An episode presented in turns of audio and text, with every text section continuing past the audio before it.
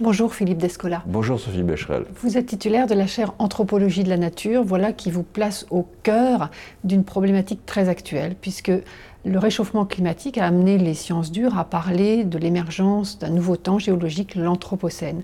Pour un anthropologue comme vous, c'est un concept euh, qui doit vous parler. Oui, c'est une notion très, intéressante parce que euh, les, anthropologues qui, comme moi, s'intéressent euh, aux transformations des environnements euh, sont persuadés que ça fait très longtemps que euh, n'y a pas que, l'environnement est en quelque sorte profondément anthropisé et ça depuis les débuts de l'Holocène, c'est-à-dire en fait depuis plus de 10 000 ans. On sait maintenant que l'Amazonie n'est pas le plus grand morceau de forêt vierge ou de nature vierge du monde, mais c'est un environnement qui a été profondément transformé par des millénaires d'occupation par les humains qui, du fait de leur technique de subsistance, du fait de leur technique de culture, ont transformé la phytosociologie, c'est-à-dire la distribution des espèces de cette forêt. Alors évidemment, ce n'est pas visible. On vous parachute au milieu de l'Amazonie, vous avez vraiment l'impression d'être dans un monde sauvage.